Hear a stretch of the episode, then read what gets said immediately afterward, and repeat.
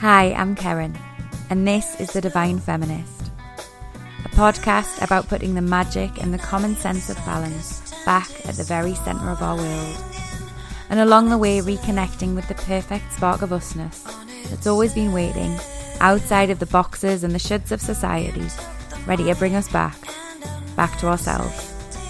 Thank you so much for joining me. Let's get going.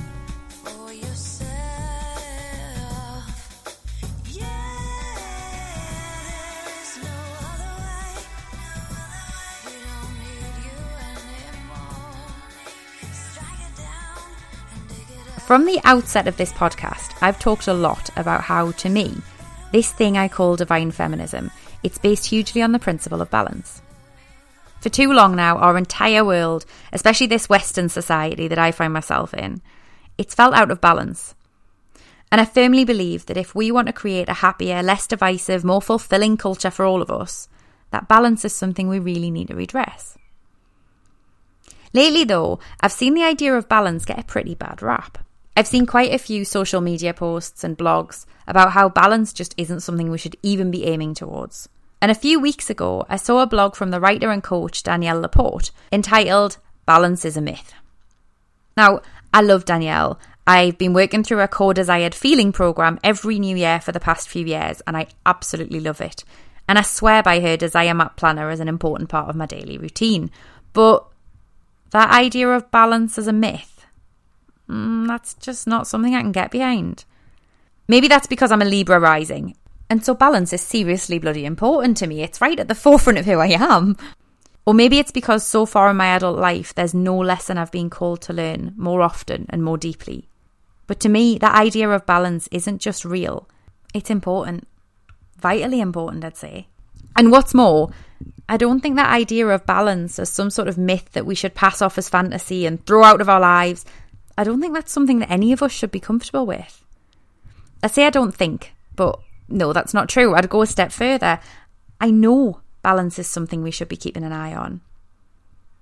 As someone who's worked with client after client over the last few years to help them bring their lives back into the right balance for them, not to mention as someone who's experienced a completely unbalanced life and all of the issues that brings many times over the past decade or so, I know that finding our own balance points and then bringing ourselves and our lives back there, it's one of the most important things we can do for ourselves. I've had clients who have this real imbalance of the relationships in their lives, giving too much to those relationships and then finding themselves drained and depleted as a result. I've had clients whose big imbalance has been around money what to save, what to spend, trusting themselves with that money, what to spend on themselves, what to spend on others. And in both cases, helping them to redress those balances, helping them to redress the way that they see themselves and the way that they interact with those situations, those energies within their lives. That's helped them to rebalance their whole life, to redress their whole life, and to find a much more comfortable, much more beneficial way forward for them, which, which it sounds really cheesy, but it changes their life just by redressing the balance of these energies and the way that they focus on them. And of course, then there's the old work life balance thing, which is definitely a one for me. I firmly believe that finding our own balance points and bringing ourselves back to those points in all aspects of our life, it's one of the most important things that we can do for ourselves. Although, hands up, I do think that that idea of balance is something that right now we're looking at all wrong. You see, the world will tell us that to be balanced means being exactly 50 50 in any place. It means being like that set of scales, where we must be perfectly equal in the perfect position at all times. After all, scales can't be balanced unless they're at their absolute dead centre, can they? But honestly, and maybe this is just because I'm somebody with very little coordination, that seems really difficult to me for us humans. Did you ever play on the Wii Fit? I had a Nintendo Wii games console. Actually, I still have one. I still even play on it from time to time, which completely baffles my high tech gamer brother. But anyway, with the Wii console, you could get a game, Wii Fit, which came with something called a balance board.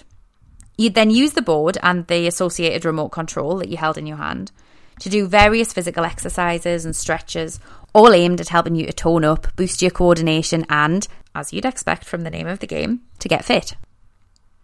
At the start of each session, you'd be invited to do a fitness test, which would weigh you, and I know how problematic that is, but bear with me, and then would test your balance by asking you to stand super still in the centre of the board. Now, please tell me if you've done otherwise here because I would seriously love to hear it. But in all the times I went on my Wii Fit board, no matter how straight I stood, no matter how much I even held on to something else or had someone standing behind me correcting my posture from behind, I never managed to get my balance bang on 50 50 left and right. I think the closest I ever got was having 51.5% of my weight to the right and 48.5 to the left. And so it would always say to me, Well done, you're almost perfectly in the centre. And perfectionist me back then would look at it and go, But I'm not exactly perfect, am I? So clearly I'm doing something wrong. If you continued that test, though, it would sometimes invite you to take an advanced balance test. In that one, the screen would show two bars, which got thinner and thinner as you progressed through the game. Your job was to stand on the balance board and angle your body in such a way that put your body's balance within the relevant bar, while tilting the remote control you held in your hands to fit into the other bar. Inevitably, they'd both be tilted the opposite way so that it was all about you trying to tilt your body in different ways and still stay standing up and keep still. I admit it's pretty difficult to describe without the visuals, so maybe I will pop on the Wii Fit board at some point and pop a little image onto Instagram. But anyway, that test, that second one, for the most part, was much easier. Maybe because there was, at least until the end, a greater margin for error. The bars were quite big, so if you wobbled about a bit, it was okay. You didn't lose. Or maybe because it involved moving around rather than staying perfectly central for a long period of time. But with this more fluid game, the right balance always seemed much easier to achieve. And to me, that links in a lot with the balance in our own lives. If we're all trying to strive for that same thin, rigid line, then no, that's not going to feel particularly balanced for everyone. It might not feel particularly balanced for anyone, let's be honest. And in truth, nor is it necessarily going to feel good even if we do get there. I'll be honest, in all of the times that I stood stock still, desperately trying to find that 50 50 position, I felt a bit uncomfortable. I felt like my one leg that's inevitably slightly longer than the other, because, fascinating fact if you didn't know, no two pairs of anything in your body are completely identical. And yes, the first time I heard that, I did immediately go and check my boobs. Not to mention the fact that on the days not to mention the fact that even on those days I found as close to 50 50 as I could possibly be, I couldn't stand there for too long without starting to get uncomfy, starting to get a bit bored, getting distracted, or maybe having a Callie standing next to me who just needed a bit of a fuss. It just wasn't right to maintain that one position as some sort of permanent place to be. But if we can be more flexible, more fluid, and find that balance point as the one that's right for us individually, well, then that becomes a little bit more easy to approach. Take work life balance as an example. I'm speaking to you as a recovering workaholic, someone who has worked at least two jobs at a time for most of our adult life, and who a few years back would regularly work 60 plus hours a week for a pretty lousy salary, and then come home to talk about work, think about work, answer more emails, go out with the friends that she worked with during the day, and work a butt off on her other job. That was way too much for me. And when I left that job behind, I vowed to myself that I would never again work 12 hour days or even think about work after a certain point in the day. And for the most part, I stick to those rules. I don't check or answer emails after nine o'clock. I always make a point of having at least one full day and one evening off a week. And nowadays, I class solo personal appointments like going for a swim or taking Callie for a walk just as immovable as work ones in my diary. But since I've started recording this podcast, I've noticed something. That on the days I'm writing or editing an episode, a seven hour day can easily become 12. And I still come away buzzed and feeling really fresh. I can't do that with all of my work, but in this particular project right now, it truly is fun. It truly lights me up and it feels nothing like work.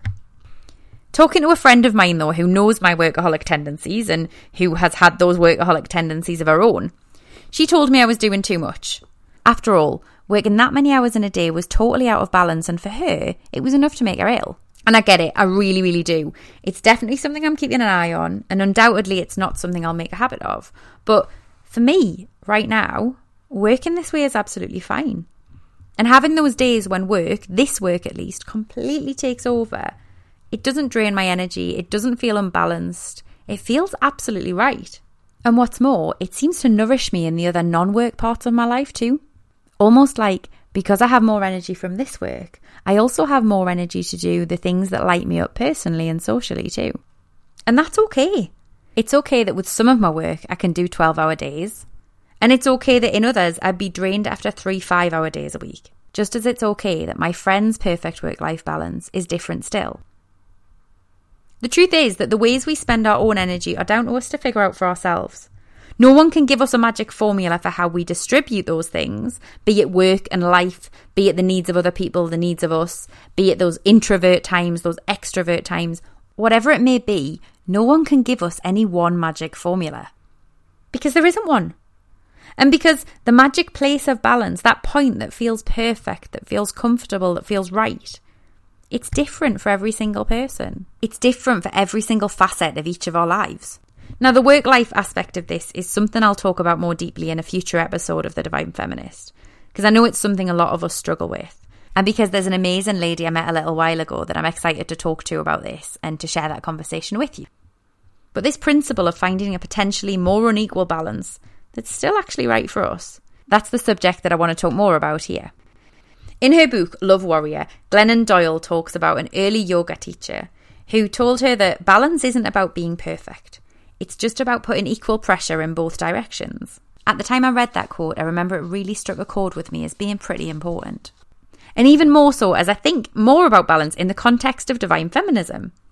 Because it strikes me that having that outlook is a much healthier and more achievable approach. It's not about the idea that we have to be perfectly centered in all ways at all moments, and it's not even about the fact that we have to find the two polar opposites within us or within our lives and then park ourselves squarely in the centre of those two. Instead, it's asking us to recognise the things that are pulling us in different directions, internally or otherwise, and then dedicate ourselves in any given moment to finding the spot that feels comfortable for us in between them. As in yoga, that won't be a perfect place where we can stand stock still for hours on end because yoga isn't about locking ourselves into that one position and staying there. Inevitably, we're going to wobble, we're going to sway, we're going to shuffle, we're going to move, but that isn't the point. The point is about dedicating ourselves to finding that place of comfortable stretching and settling into that. It's about recognizing the interplay of the different forces, pulls, and pushes that exist within us. And then not only allowing those things to guide us into the place that feels right for us, but equally working with those different forces to figure out exactly how it makes that particular balance fit for us. And of course, that specific perfect place, it can will change further every single time that you move into it. The idea that everything has to stay the same, one single constant, it's one that our industrialized societies drummed into us. After all, a machine has an optimal point that it works at. Any slower and it's just not doing what it was built to do any faster and it might just blow up. And so the aim is to keep it going at that perfect level of productivity, steadily, all the time that it's due to be working, right up until the moment you switch it off. But for us, we're not like that. This also ties into the masculine focus of our culture because, after all, a man can be as fertile at the age of 60 as he is at 16. And as long as he stays happy and healthy, that fertility will never wane throughout the day, throughout the week, throughout the month, throughout the year. It will just keep on at an absolute constant. But that in itself means missing out a big part of what it is to be balanced, a big part of our world. Because the more traditionally feminine pattern to things says that we change. The more traditionally nature led pattern to things tells us to expect change. As the moon changes in the sky each night, as the plants grow and die and grow again every year, and as the female hormones take their own cyclical journey throughout each month, our world and everything in it, including us, it's in a constant state of flow. And that means that what feels like the right balance for us right now, it could be very, very different this time next year, this time next week, even in 30 minutes from now. I'm just back from a busy trip away, for example. So, to find balance in my day to day, I need lots of time alone, maybe even a little extra sleep. But tomorrow, well, tomorrow I'm due to hit ovulation in my cycle, so my energy is going to peak. The events of the last few days are likely going to be forgotten as a result, and I know I'll want to be out there doing all the things, talking to all the people. The point of balance for me, the point of what's comfortable for me, will feel different. And that's okay. There's a quote from Einstein which says that life's like a bicycle. To keep your balance, you must keep moving. And I agree with him. I mean, who am I to question Einstein, right? But I agree that we have to move forward to stay balanced. I agree that just as our weight shifts when we pedal on a bicycle, the points of balance for us and for our lives will shift throughout that movement. You know what it's like as you learn something new, as you start a new job, as you start a new relationship, as you move to a new place, as your life changes. What is right for you in any given circumstance can change too. The things I need from my life and from myself right now are totally different everything that I needed six months ago, a year ago, five years ago, 10 years ago. Our job is not to try and keep them 50 50 regardless and always stay on that place, in that place. Our job is to simply lean into those changes. Lean in in the same way we lean as we're pedaling a bicycle and just keep moving. However, personally, I also take an extra meaning from this quote that I'm not even sure Einstein intended. Because when are you most comfortable riding a bicycle? When you stop thinking about it and the action itself becomes second nature. I think maybe the problem with balance, and I would agree with Danielle Laporte and the others I've read recently that there is a problem with that in our society at the moment, is our obsession with finding it. Our obsession with this perfect point of balance as a, ah, when this happens, the clouds will part and everything will be wonderful. I wonder if we stopped actively searching stepped back from that drive for balance and instead kind of looked for the focus on those different forces that we talked about. I wonder if finding the balance between those forces that feels right for us will naturally come and it'll feel good. And with that, I wonder if a much more unconscious flowing approach would just come naturally. Maybe we'd find ourselves shifting and moving in different directions as those forces feel differently to us, and so maybe we'll shift and move again but we won't be so obsessed with it. We won't be constantly trying to stick with one linear point of balance, right in the centre. I think this is something that applies in our lives, and it's definitely something I see with clients. Almost every one of the wonderful people that I work with in counselling comes to me because they're feeling stuck in some way. They're feeling stuck, they're not sure how to move forward, maybe they're just feeling a bit lost or a bit trapped. Life has just become out of balance in some way, the wheels seem to have fallen off and they don't know how to move forward. One of the first big questions I always ask those people is tell me, what are the things that make you feel good? What are the things that make your heart sing? And almost always, what we find is that those things, whatever they may be, are the things that they do less of as life gets busy, as they become wrapped up in relationships or jobs, as they feel like they're driving for all of the things that society or their family or their partners or their friends have convinced them they should do. And as a result, their lives come out of balance.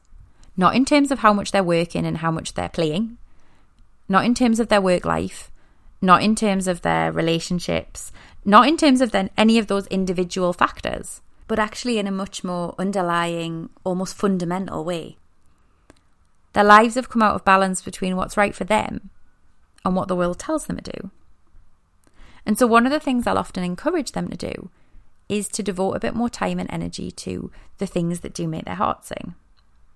Now, I wholly accept that that can be difficult. You know, I think it was Simon Sinek who talked about the fact that there's no decision we can make that doesn't come with some sort of balance or some sort of sacrifice. And I get it. Last year, I did a course in Kabbalah, and I will never forget the meditation that linked to the idea of balance. In that meditation, as I was working through it, I saw the idea of sacrifice. Of course, that started with something very dramatic. It actually, for me, started with the crucifixion. And then I saw different things. I saw parents whose lives were changing completely to accommodate their children. I saw a world famous sportsman who actually used to work at the same place as me, staying back long after everyone else had gone home to continue practicing his skills and actually, as a result, becoming the best in the entire world. I even saw myself standing there in those moments where I'd had to choose between doing what I really wanted to do and doing what was important for someone else. even when that meant something really simple, even when that meant something really simple, like taking Callie out for the walk she wanted rather than having an extra 10 minutes in bed. We all, every single day, every single choice we make, are sacrificing one idea for another. Maybe that idea isn't even that important. Maybe the alternate choice isn't even something that is that crucial to us. But still, but still, in making any choice, we are choosing to sacrifice one idea for another. And so that's what it is when we're finding balance. When we're putting these various different forces in our lives up against one another and, and finding the comfortable points between, within, and around them for us. Sometimes that means letting go of the things that aren't right for us. Sometimes it means choosing not to do the things that would be easy or not to do the things that someone expects us to do. To balance our lives out by doing maybe more of what lights us up and energizes us, that might just mean stepping back from something that doesn't feel right. It might just mean changing something that we've been carrying for an awful long time. And that can be scary. It can be scary and it can be a very brave decision to do that. Because after all, society will tell us time and time again that we should keep doing what we've always done. Society will tell us time and time again that the things that light us up are much less important than the things that we should be doing. But sometimes when we want to find balance, it starts with finding the balance within ourselves and focusing more on what feels right and good for us. But to me, the most crucial aspect of balance is in understanding what is right for us, in understanding what lights us up and bringing more of that into our lives, and then letting go of more of the things that drain us. And from there, we're in a much better position to work out the balance in each of our relationships, to work out the balance in our relationship with money, to work out the balance between our work and our life, etc., etc., so on and so forth. And to recognize it's less of a black and white, one versus the other thing. It's more of approaching these things in a way that feels right to us. Making sure that the pressure we put on each of those factors, to quote Glennon Doyle's yoga teacher, is less about what feels like pressure to us and more about what feels like a flow, what feels beautiful, what feels surrendered, what feels true. That to me is perfect balance. The thing I find with my clients is that when they focus on the things that they love, when they focus on bringing more of that heart filling energy into their lives, they actually automatically become more balanced because they stop stressing, they stop trying to control, they stop trying to play those different factors off against each other. I guess it's kind of like during a yoga practice when you realize you are concentrating so hard on trying to have the perfect balance, completely forgetting about your breath and instead really focusing on those muscles and making sure they're in the right place. What happens? Well, maybe not to you, maybe you're better at yoga than I am, but for me, inevitably I lose my balance completely and very nearly fall over. But when I bring my attention back to my breath and just let my muscles do my own thing, well, then balance, staying in that place, staying in that position, being comfortable there, that's so much easier to maintain. It's also something that I think works out in our wider society too. The more we stop trying to force certain things, the more we just naturally go with the flow, the easier life becomes and the, the happier people become. Of course, in talking about going with the flow, I'm not talking about following down this path of destroying our world, this industrialization, this colonization, this drive towards fascism and Western politics that that the world seems to be suffering so deeply from right now. That's exactly the kind of out of balance thinking I'm talking about avoiding. But actually, what I'm talking about is I wonder if if we'd focused on learning about the world and everything in it, and then finding a balance between all of those different facets, because let's be clear here, for all I'm absolutely in favour of going with the flow of things, there are still some definite benefits to the modern developed world that I'm not for one second suggesting we should ignore or forget about. But I wonder if we'd found that balance. Rather than deciding that one way of doing things was better than another, one particular person or group of people knew better than another, I wonder how much of a better place the world would be in now. Next time around, I'm going to be talking to the fantastic Rich Lister, who is a nurse and a coach. We're going to be talking a bit about that balance in society. We're also going to be talking about the balance in Rich's work between the more modern, scientific approach to healthcare and the holistic approach to wellness, self responsibility, and healing. And we're going to be talking about the balance between the masculine and the feminine, particularly in heterosexual relationships. Rich is married to Lisa Lister, the author, who is an incredibly powerful woman and fiercely proud of and rooted in her femininity at that. And they both believe, as I do, that the journey to empower women actually only benefits those who identify as men and empowers them too. It empowers us all to step out of all of the places that we've been squished and be the fullest and truest versions of ourselves, both in masculine, feminine, romantic relationships, as well as in friendships, in familial relationships, and in our society overall. I'm really excited to share that interview with you. But for now, I'd really like to leave you with a few questions around the idea of balance. For starters, I'd really encourage you to think about what are you trying to balance? What are those different forces in your life that you are trying to keep working, keep together, to find that perfect fit for without your life feeling as though it's pulling you too far one way or the other? I'd encourage you to think about which of those factors, which of those different things are your biggest challenges. Which are the ones that are more likely to pull you off centre? Which of those are more likely to keep you feeling like you're you? Where do you feel like you have a good balance in your life and where do you not? And what can you learn from those different places? I'd encourage you to think about what isn't getting enough of your time, your energy, your focus. And I'm not talking here about the shoulds or what other people will tell you. I'm talking about what you want to have in your life. You know, for me, one of the most liberating things I found was when I remembered how much I loved to sing. And I realized that singing, it really seems to sort of exercise my throat chakra, but also it just brings me great joy.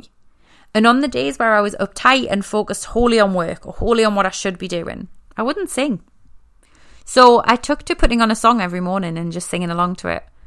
I took to singing in the shower whenever I feel like it. I took to shamelessly singing to myself as I'm walking around the supermarket. Yes, people do think I'm crazy. And actually, that brought back a sense of balance into my life. That even on the days where maybe I didn't have enough time to really bring the balance back to that place that feels comfortable and central to me, I could just bring enough of that joy back for a few minutes every day to just help to tip the scales back a little more my way. I'd ask you, where are the places or situations that you're feeling totally out of balance? And how can you feel more comfortable in them? Because remember, this isn't even necessarily about the amount of energy or time you give to a certain thing but about choosing to approach them in a different way. How many times have you gone to do something new exactly the way that everyone else does it, only to find that it really hasn't been fun, that it's really been a struggle? And then you've talked to someone who was very experienced at it, you've talked to maybe a teacher, maybe a friend who had been doing this thing for a long time.